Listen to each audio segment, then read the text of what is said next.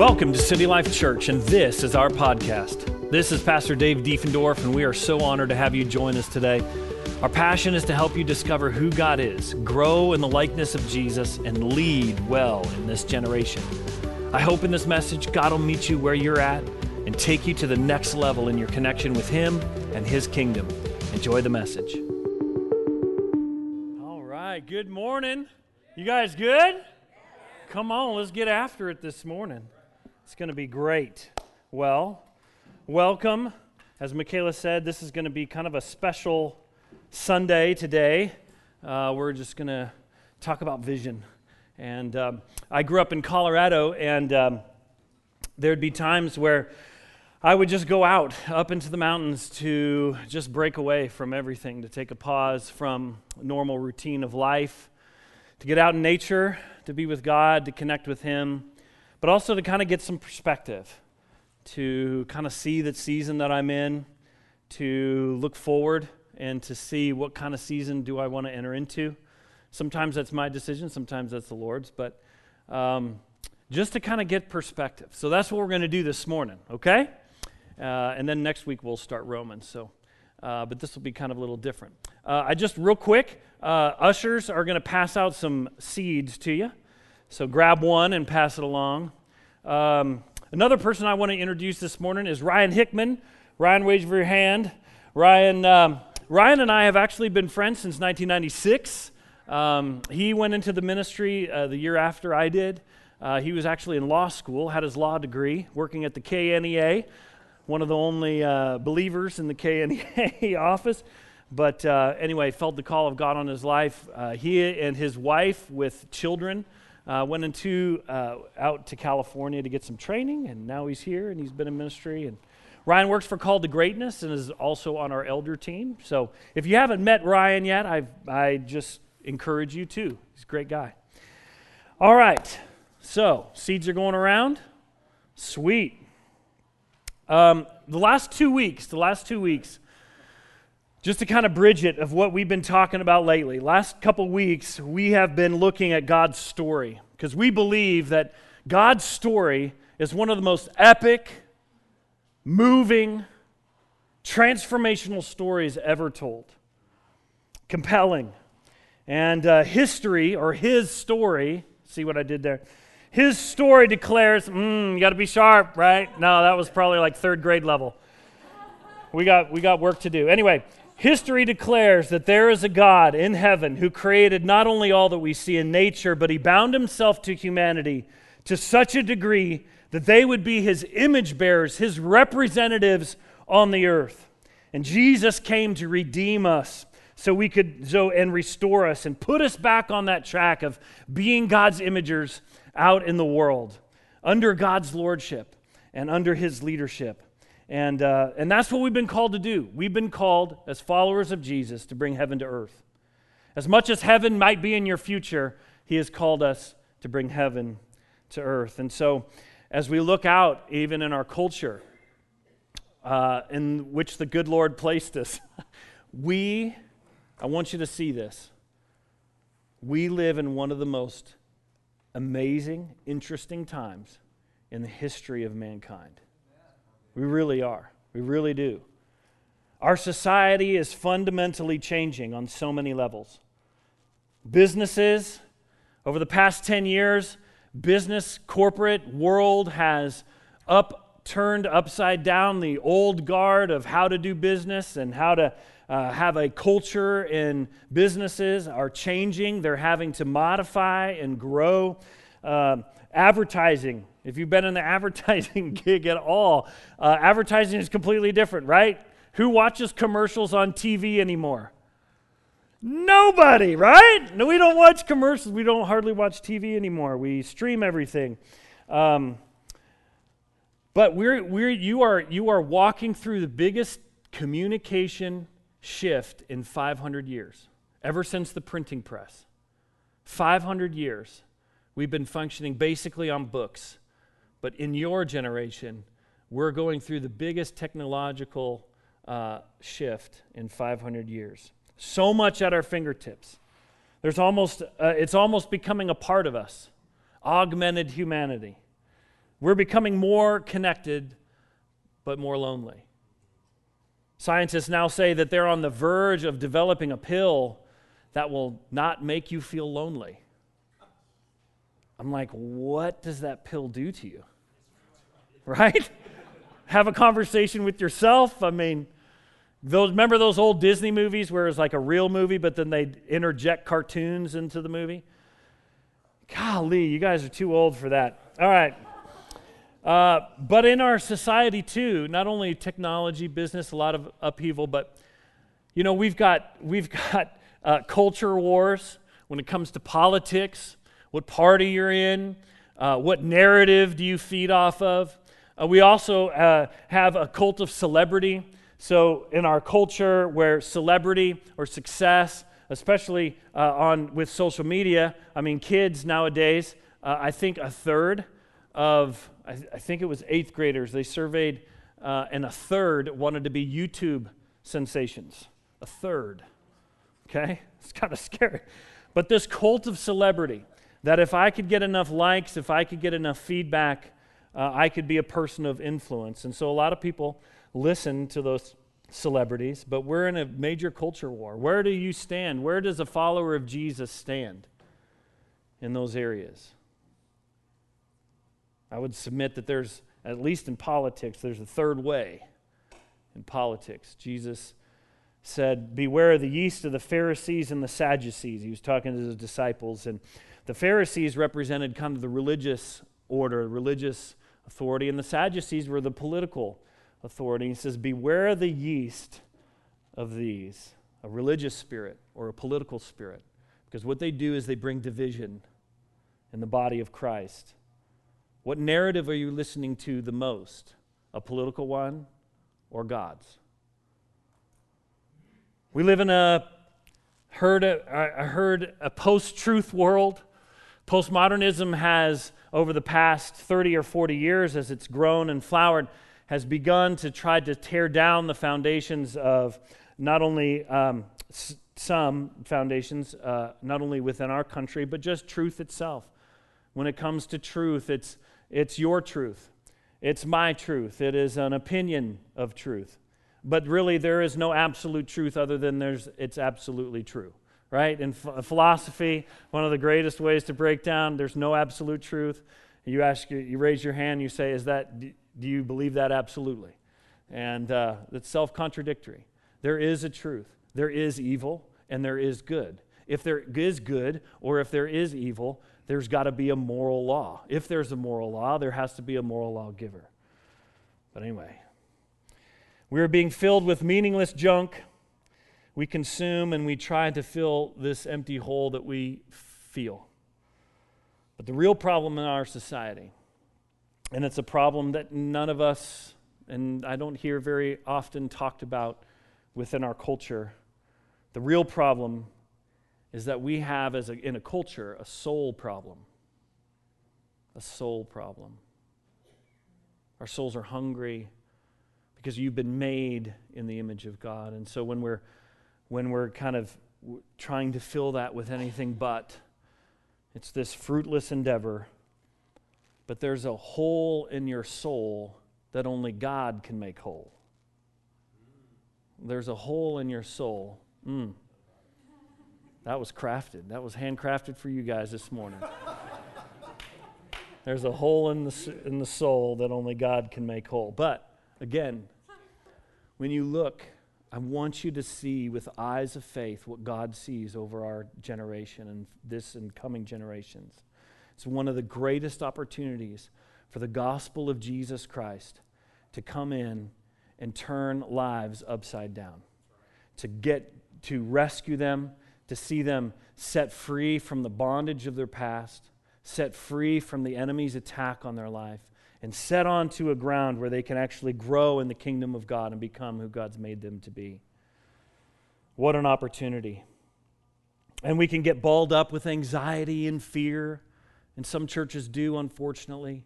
The world is so evil out there, but we're just going to huddle up in here. Do you know what Jesus did? In the Old Testament, the Old Testament with, with, uh, with the law, it was almost as if God was trying to point out the power of people's sin. And it's powerful. It separates you from God eternally. Uh, it wrecks your life. It brings chaos. It brings not only in your life, but in the lives around you. But when Jesus got on the scene, the whole tide turned into the other direction. The power of sin. Jesus came to show us the power of light is so much more powerful than darkness. But our culture does not need more entertainment, even if it's Jesus tainment. We don't need any more entertainment. What the world, the nation, our city needs are wholehearted, mature, robust sons and daughters of God, imaging Jesus and reproducing in the world. Not only physically reproducing, but reproducing yourself out in the world through building or creating or pouring your life into other people. How my own journey got uprooted. When I was 19 years old, I grew up in a rather large church. Um, so I kind of knew the gospel from an early age. Uh, but in my during high school, uh, one of the guys that I was uh, doing a Bible study with, uh, we ended up at, the par- at a party together, and um, he brought his two foot bong, and I thought, Okay, Bible study and bong. I didn't know you could do that. But he was older, he was an upperclassman, I was a freshman, and I was like, well, hey, that plan sounds good to me. So I started developing this dual life where publicly or with certain people I'd be one way, with my close friends I'd be another way. Thought I was getting away with it, but there was something deep in my heart that said, But Dave, God's got a call on your life. So much of the world was so appealing. It was new, it was a new experience. I wanted to experience it. I remember finally getting into college and I was thinking, man, I can build my own life. My own life. Moved far away from Colorado so I could get away from high school friends to start, moved to the promised land of the Mount Oread on top of in the Wakarusa Valley, Kansas University. Anyway, um, so my dad went, sorry, that's, that's, my dad went to KU and he has this whole poem that he, I grew up listening to. So sorry, that's part of it. But anyway, there was, I joined a fraternity. That's kind of what I was like at the time. And I was living life. Until a guy in my house got radically born again and he started preaching to kind of everything that moved, man. Every, even the dryer, you know, he'd preach at the dryer. The dryer was moving. Anyway, but he, he, would, he would just kind of light people up. He was really zealous, not a lot of wisdom. But um, I'd be kind of caught in his crosshairs every once in a while. And he goes, Hey, man, you living for God? And in some moments, I'd kind of fake the funk, say, Yeah, man, come on, man, me and Jesus. But really, I was my own guide, I was my own life, and I was my own Lord, supposedly. We talked a couple weeks ago about the myth of autonomy. But, um, but we ended up in a room together alone at the end of my freshman year, and he just blasted me. He just spoke truth to me in such a way that I, I hadn't really heard. I've always heard the kind of the religious lines, but I hadn't really heard the real lines. Where he goes, The way you're living your life is dishonoring the cross and gospel of Jesus Christ. Either get right with him or stop saying you're a Christian. And it was like two by four, you know, old Tommy boy, you know, it's like, doesn't hurt here so much or here. But it was a two, and I got, I got so mad. I was like, man, I'm an effing Christian. You don't effing know what you're talking about. And I left the room because he had seen through my game. He had read right through me. Probably wasn't hard. but that changed my life. Every time I put my head down on the pillow, I couldn't fall asleep without listening to that word. It was like God's Spirit was speaking through him to me. And I go off, I give God excuses for about six weeks, held that back about six weeks, and then finally one night I just said, God, I, I see who you are, that you are truly King and Lord over this whole world. I don't make you king, you're already king, and I want to come under your leadership in my life. I had made a lot of mistakes, but I was going on a path and I was sensing uh, my life was going down a path that I did not want to go down inevitably. Did you ever say that when you were a little? Like, man, I'll never, man, I'll never smoke cigarettes. You know? And then you get into college and you know, you're like, hey, man, give me a cigarette. I need, I'm drinking. I need to smoke. But my life was forever changed. And I met a couple people. That guy introduced me to a couple more people. And so I start going to church. It was a really small church, met on Saturday nights. And uh, this, anyway, it was a bunch of rowdy people for Jesus, but none of them were like me. A lot of international students. There, I was the only fraternity guy, other than the guy that preached to me. And uh, I didn't really find anybody that was like me, but God knew that this was where God had me because as I, as I kind of had grown up in the church, I was so familiar with just kind of soft, lack of vertebrae, no boldness, kind of type of living life for Christ that it was like internally you would believe or you'd kind of believe the concepts, but when you go out into the world, would your life look any different? Would your life, you know, be a shining light uh, where you're beginning to image who God is? But I was so locked up. But it was these guys that kind of took me in and started pouring their life into me. And uh, so I'd go to church, we'd kind of meet for Bible studies, and we'd hang out. But it was like, man, I was getting discipled. It wasn't just that I began, I got converted. It was like, man, I was getting discipled. And the more I read the scriptures, and the more I read about how Jesus came to turn the world upside down, man, there were crowds. There were always crowds. And only a few times did he turn the crowds away. But his main focus was on a hand select group of people that he was willing to pour his life into to see the world turn upside down, to take the greatest message of all time and turn the world upside down. And so Jesus said this to his disciples began this great journey with him, and it always was started with, Come follow me. Come follow me. I love that about Jesus. He didn't say, Clean up your act and then you can come see me. Hey, just if you memorize all this and then once you kind of memorize all that, then you can come. No, it was just the simple invitation of come follow me because I will teach you the new ways of God's kingdom. Ways that you don't know, because really this kingdom is upside down or the, usually the reverse of what you've been grown up and trained to live. Come follow me. It's what captured me.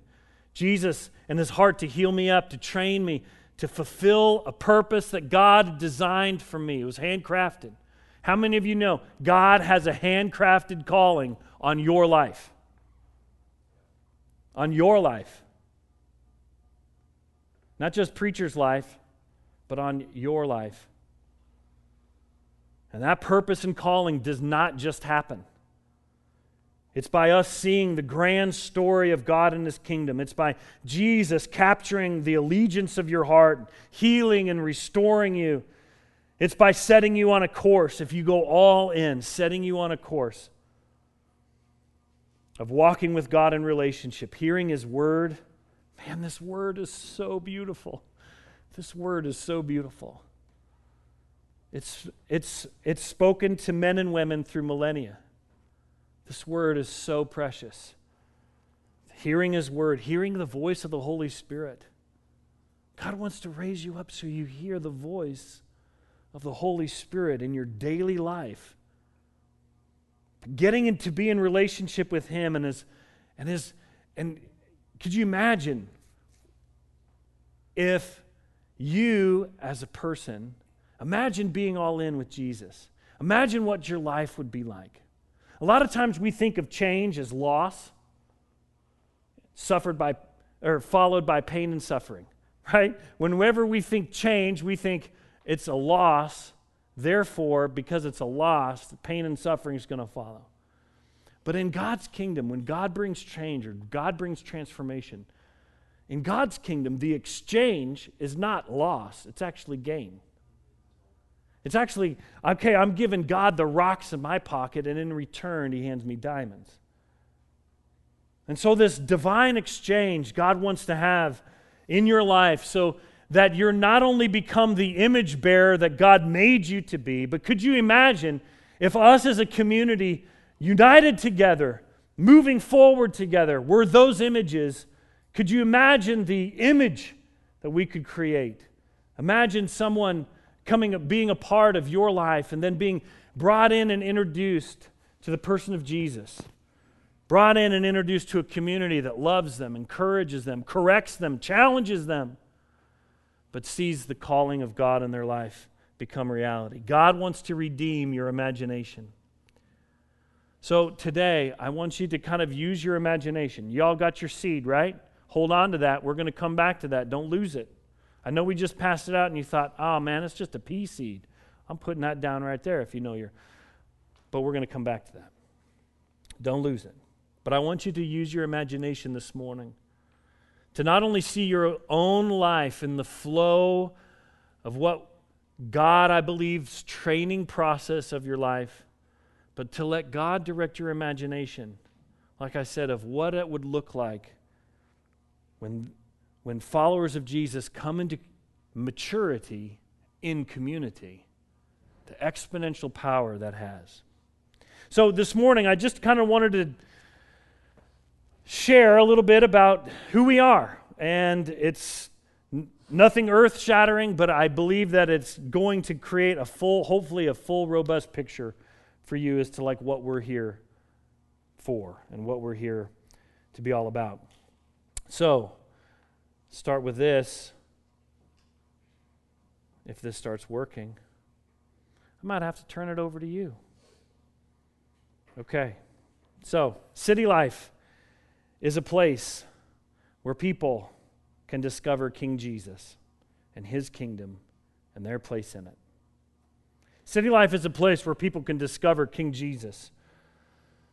Jesus was so passionate. I love Mark's gospel because he in Mark's gospel, he just kind of gets right to it. In Mark 2, he shares a story of Jesus hang, going around and beginning ministering to people. And he finds himself in this house full of tax collectors and sinners. Now, tax collectors, they actually were the most um, uh, diminished group of people in Jewish culture at the time. They were the ones taking uh, tax money from the Jews and paying it to Rome, who they were being oppressed by. And so the tax collectors became the, they, they began to view them as almost like uh, betrayers, hypocrites, and they were the most hated group. Where did you find Jesus? Hanging out with those people. And that's the one thing, don't we? Isn't that the one thing that we love about Jesus? Is that the normal, everyday, run of the mill sinner loved hanging out with him. There was something about his life. There was something that emanated off of his life that people wanted to be around. And Luke 19 says this For the Son of God has come to seek and to save that which is lost. The Son of Man came to seek and save that which was lost. We were all lost at one point in our lives. We're all wandering. We're all going our own direction. But Jesus hopefully, has come in and led you down a different path. City life is a place where the lost, the nominal, the prodigals can find a home. To experience the love and healing only Jesus can provide, and to see their life set on a new course in the kingdom of God. You know, I think that we as a church, especially if you've been a follower of Jesus for a little while, I think that it's very easy for us to not have Jesus' eyes over people, like really Jesus' eyes over people. Um, you may have experienced that maybe early on, but sometimes we can kind of get comfortable in routine and rhythm, and we begin to kind of distance ourselves from people in the world. But let me tell you, my prayer is that we would be a place where our eyes would see what Jesus sees in people's lives, to see the image that God created them to be, to see the treasure that lays in their heart, that lies dormant without Jesus, to see who they could become. God, open up my imagination to my coworkers, to my neighbors, to my friends. God, how do you see them? And to getting God's heart of love for people that may be far from God.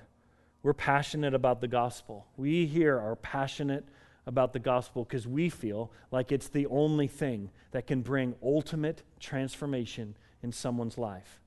And so every Sunday, you're going to hear go- the gospel preached every Sunday. So we want people to discover who God is. And while coming to an allegiance to Jesus, you may have signed on to Team Jesus. It's like, man, I might have been lost, but man, I gave my life to Christ. I, my allegiance is Him. Man, if that's you, man, you're on Team Jesus. But Jesus doesn't want you just to have a, G- a Jesus jersey on on the sidelines. He wants you actually in the game. It's not just about getting recruited on the team, it's about training and equipping you for you to actually be on the field playing in the kingdom of God and through your life glorifying the God who made you. And so, secondly, city life is a place to grow into maturity, not to discover, not just to discover who He is, but to grow in maturity, grow in His likeness. Colossians 2 says this the Apostle Paul said, Therefore, as you received Christ Jesus the Lord, so walk in Him, rooted and built up in Him, and established in faith, just as you were taught, abounding in thanksgiving. God wants you built up. God wants you strengthened. God wants your faith to be sharp.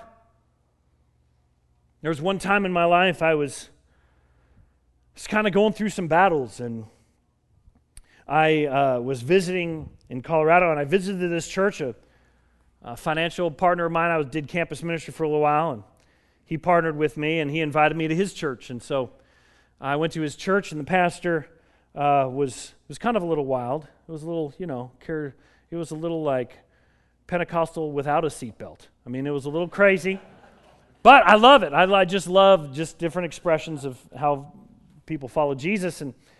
And uh, so they would have like a prayer line. All the pastor would kind of anybody who wanted prayer, they'd line up on the on the side of the room. And I was like, okay, this is a little different, but hey, let's go for it. Come on, let's bring it. So so she would just go down the line and pray for you, bring, give a prophetic word or whatever. And so she gets up to me and she's like, You need to sharpen your sword. I mean, just came at me. I was just like, Well, nice to meet you too. You know, she goes, You need to sharpen your sword. And it was like dead quiet, like waiting for me to respond. I was like, Yeah, I probably do. I think that we get kind of used to, or we get used to our default. We have a default. I don't know if you do, if you know you do, but you do. We all have a default. It's, it's where we go to to experience the least resistance in life. And we all have one. So when, when uh, anxiety cranks up in your life, what's your normal routine? Oh, well, this is what I do. I get alone in my room. I go out drinking with friends. I do all this kind of like, what is it? We all have a normal uh, status quo rut. And so when Jesus gets in our life, it's almost as if he knocks us out of the rut, but he encourages us not to come back. But if our faith is not sharp, if our edge is not sharp, we will find ourselves slowly gravitating back, much like a misaligned car where if you take your hands off the wheel, you go right back into that rut. And so, God's dream in your life is for you not to live in that rut any longer. It's to put you on a new path in the kingdom of God where you're growing, where you're maturing. But I will say, it's not always up and to the right. It's more like this, you know, with Jesus. But it's for your growth. Christians may go to heaven, but it's disciples who change the world. It really is. When you think about the people in your life that may have impacted you for Christ, more often than not, they were probably a disciple. They were probably one that actually took their faith seriously. They were probably one that didn't just show up on Sunday and, or just read their Bible in crisis. They were probably ones that took their faith very seriously, that they wanted to grow in their faith, move beyond, well, we'll get to there in a little bit, move beyond kind of like childhood stage and moving into kind of getting their eyes off to, onto other people. and they invited you in their world. They poured their life into you. Most likely that happened by a person who's a disciple. We want to be caught up in God's story and learn how to be a force for the kingdom of God that produces fruit and flourishing. And so, as much like we grow physically as human beings, uh, we grow in a similar way spiritually. Where, to kind of take this uh, graph here, we're going to. So, we all kind of start off in this kind of first category uh, lost. Boom, right there. So, all of us kind of start here. But as, as we may have experienced Christ, we cross the line, man, we turn into an infant. Now, what do infants need? They need to learn how to do life. They need a lot of information. They need fed. They need changed. A lot of dirty diapers in this phase. Man, I didn't know I could cuss at the devil. You know, there was one guy early on in ministry, he had a little bit of a sailor mouth. And, uh, but he wanted to be a follower of Jesus. And so he started following Jesus. And, um, and, uh, and he, and we were uh, about prayer and we were talking about just taking authority in your prayer life, taking authority over your world and over your heart. And, uh, and so gave him some tools and I was like, all right, man, get after it. And so the next week he comes back and he goes, man, that felt so good. I cussed the devil up and up and down all week. You know, and I'm like, okay, I like your heart. I like your heart on this. Let's build on this win. But let's maybe do a little course correction next time. Just rebuking that devil. But we all start off as infants. We all start off like, man, what's this? What is this kingdom all about? How do I live? How do I forgive my neighbor? How do I love people? How do I have a time with the Lord? How do I cultivate this new relationship with Jesus that honestly is the greatest treasure in the world? How do we grow? But hopefully, as you're learning and growing, you move on into being a child. Now, a child, childhood's usually defined by selfishness, but they're starting to do chores around the house. They're starting to, they're starting to be a productive member, maybe not of society, but at least around the people that they're around. So, so they start learning and growing. Now, again, they, they need to learn more. They need to, we need more information. And uh, not only information, but they actually need people in their life coaching them, bringing them along, encouraging them. Don't give up. Hey, I know this is a new lesson. I tell, you know, I tell my boys, you know this or have throughout the years but it's like they'll they'll get confronted with something they don't know at school and they just kind of want to oh. you ever if you have kids you know kind of like oh. you know this kind of like they're still standing but there's no bones in their body and uh and it's like dad you know i just can't really get this and it's like champ if you just dive in one day at a time lesson upon lesson just don't get overwhelmed that this there's this massive subject of math math that I don't understand. I don't get it. Hey, man, just listen to the lessons. Do your homework at night. I'll help you. Come on, we can. And then after a while, it's like, man, I don't know why I was complaining about that. But this new subject that I got going on now, you know, it's like, come on, man, let's go. Let's go.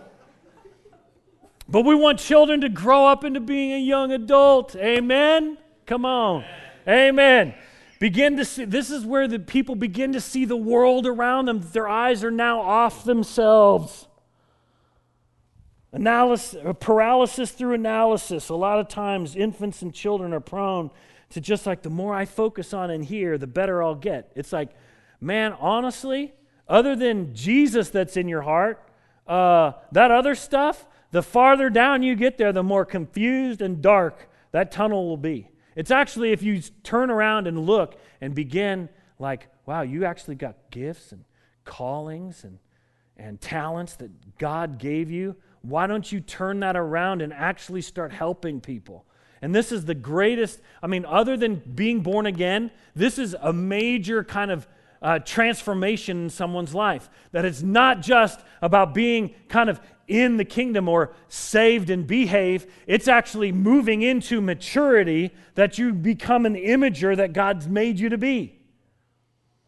And so it's moving in. And then lastly, it's being a spiritual adult or parent where, where that you've grown up in the kingdom, you've gotten your eyes off yourself, you now you moved into a young adult, which is just they just need opportunity. Man, minister here, pray for that guy here. Hey, let's go out and meet with this guy together. It's it is they just need opportunity, but it's so that they can grow and be a spiritual adult, a spiritual parent, where not only are they and this is this is well they not only have incorporated a lifestyle of a discipleship where they're pouring into younger people in the Lord, or maybe, you know, just they have enough ministry experience, but they're also developing and growing in their ability to image out in the world.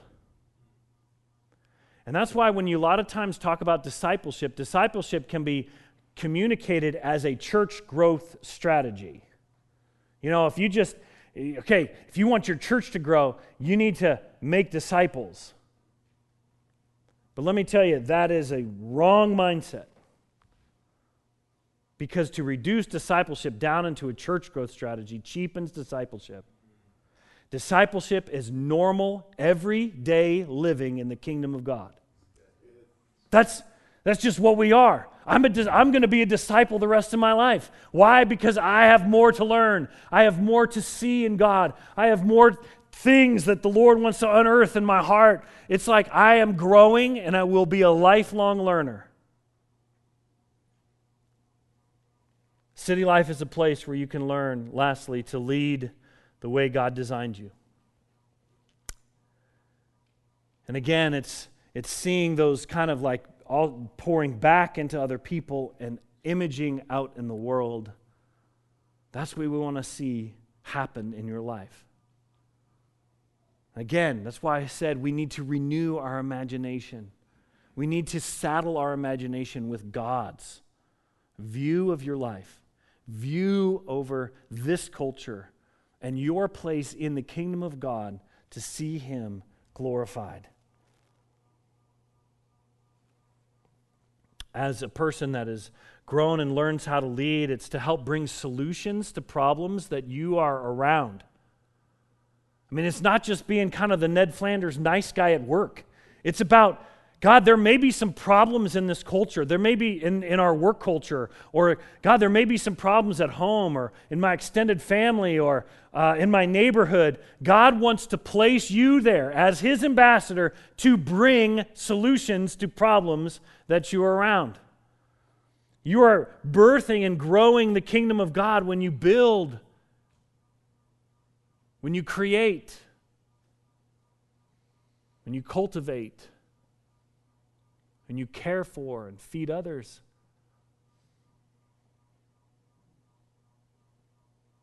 So, here, we want you to discover that last slide, discover. We want you to grow. And we want you to lead the way God's designed you. Can you begin to imagine a little bit more for your life that God has for you? This is a full bodied life Jesus came to give you. He died so you could be set free, and the only proper response to Jesus is allegiance. By the invitation of the King, He's saying, Come, follow me. Let me teach you how to live in this new kingdom. This is the normal Christian life. Jesus didn't train people for a religious life, he trained people for real life. Life in Christ is not about, like I said earlier, say, be saved and behave. But it's about learning how to grow and mature and train to be on the field in life, making plays for the kingdom of God. I love the Bible because it not only reveals who Jesus is and God's story, but it leaves so many things in. One of the things that it leaves in is people's responses when God would call them. People's responses. I love how I find myself in Moses a lot. But Moses, it was so funny. Uh, Moses at the burning bush. If you ever want to get a little kick and get a little j- jolt of like encouragement, read the story of Moses and the burning bush with Jesus or with God. Jesus was there too. But anyway, just want to be theologically correct. Uh, anyway, but in Exodus 3, God comes, appears to Moses. He's now probably 80 years at this time, and he spent 40 years in Egypt being raised in Pharaoh's household. Then he actually killed a, a, uh, a Egyptian a slave driver, and he leaves town out of fear. And he's been out in the wilderness for 40 years. And God comes on the scene at 80 years old. Come on. Here's Moses' response. He says, I'm going to call you to deliver my people out of Egypt. But in verse 11, Exodus 3 says, But Moses protested to God, Who am I to appear before Pharaoh? Who am I to lead the people of Israel out of Egypt? You might have said the same thing God, who am I? You said you have a calling on my life, but who am I? How about Exodus 4 1? He keeps going. God gives him a response to his kind of like kickback. And then Moses just keeps going, man. But Moses protested again. What if they won't believe or listen to me? What if they say the Lord never appeared to you? Oh, they're starting to have a fear of other people's opinion. Mm. But what if? Lord said, I got you. Read the story, a little more detail than I got you. but he keeps going. But Moses pleaded with the Lord, Oh Lord, I'm not very good with words. I have never been, and I'm not now. Even though you have spoken to me, I get tongue tied and my words get tangled. Moses had a problem with speaking. And then lastly, I love this. but Moses again pleaded, Lord, please send someone else. it's like at the end, okay, Lord, I see the call on my life, but God, can you please send one someone else? You have a unique contribution to the kingdom of God that only you can make.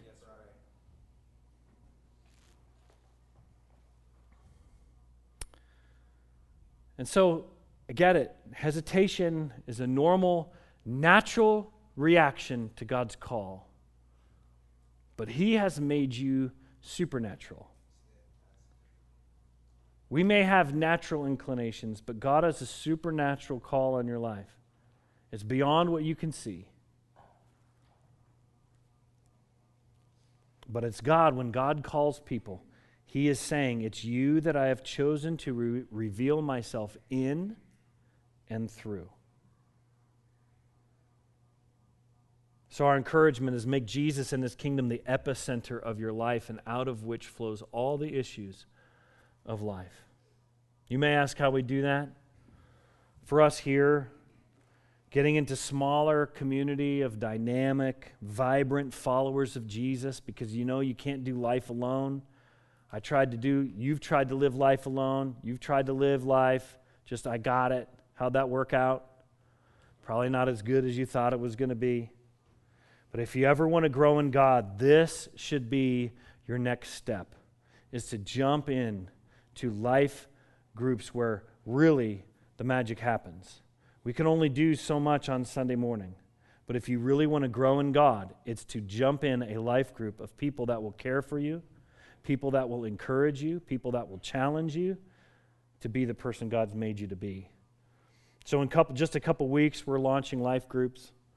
Um, People can sign up via email. You probably get a, you probably get the weekly emails. You can sign up there. Our digital bulletin that Michaela uh, has been plugging, and you can also take our check our website out. But we've got four life groups happening over the city, all over the city, and here they are. We have uh, now three out of four on Thursday nights, and I'm telling you, if neither of those work, I'm telling you, it is worth it if you can to move heaven and earth to get there because you are worth it. Your calling is worth it. So, uh, North Overland Park Thursday nights. You got one in South KC on Thursday nights. You got one in Westport on Thursday nights. And then we got kind of a newer one. We got a, a mission, one in Mission. Yeah, yeah, with uh, Courtney and Michael. And uh, they're going to meet on Tuesday nights. So, you know, our dream here at City Life is that we would grow to see life groups happen all over the city, to see small kingdom outposts everywhere. But that's God's call on us. It's not super sexy, but I believe it's the very thing that gets the job done in the kingdom of God, which is pouring your life into other people to see them become who God made them to be, to see them grow up, to see them become young adults and spiritual parents, and to see their life set on a whole different course. So, it's our prayer at City Life that you would see what God sees over your life, who He's made you to be, handcrafted calling to impact the world as you grow in Christ. And I want you to take that seed, and this is kind of the last thing, and then we'll pray. This little seed, little seed that you have, it is filled with so much potential. It is filled with so much life but at first has to go in the ground and die. It has to be put into an environment where it is optimally grown, which is a life group, which is a encouragement poured in, the Spirit of God encouraging you, you growing up and seeing that seed of the kingdom, that if you're a follower of Jesus, it's in there, to see that seed become. And you, in the same way, have to put yourself in that environment for that seed to grow. I've seen so many people get a seed and they stay an infant for decades. They stay because they always hesitate. They always are too busy. They always have things going on. And they're like, oh, next time, Lord, next time, next year, next year. And then when the stuff hits the fan, and it will, there's been so many times where people, man, things are happening, they don't really get tied in, storm hits, then they turn around to the church and say, Where were you? I'm telling you, it's because you never got involved. You never put yourself in a growth path. You never put yourself, you stayed infant your entire life, and now you really want help. I'm telling you, it's about growing up. It's about growing up spiritually. And that's what we want here. We want to, to leave immaturity behind and come into maturity. And again, we're all in kind of different places, man. If you're new in the Lord, man, enjoy the season you're in. Enjoy it. Enjoy that infant phase. Enjoy learning. Man, get that learning spirit and then grow. So, plant that seed. Amen? Amen? Sign up. Jump in life groups. Let's pray. Lord Jesus, thank you for an amazing morning. God, just what an amazing worship time together. Lord, fighting together. Lord Jesus, I pray that you would, Father, just take our imaginations and God, have your way with them. Father, I pray that you would, even as we're dreaming and sleeping, God, that you would give us dreams and visions. God, of what you have in store for our lives and our life as a community. Father, I pray that you would truly take us to a whole new season, into a whole new level of walking with you, of growing up in you, of leaving childish things behind and moving forward in the kingdom of God, to be the imagers and representatives you've made us to be. In Jesus' name, amen. Well, we hope this message has inspired you and challenged you to be the man or woman He's called you to be now and to see His kingdom grow in every area and arena of life. God is with you more than you know. For more information about our community here in Kansas City, please visit us online at citylifekc.org, and we'll see you next time on the City Life Podcast.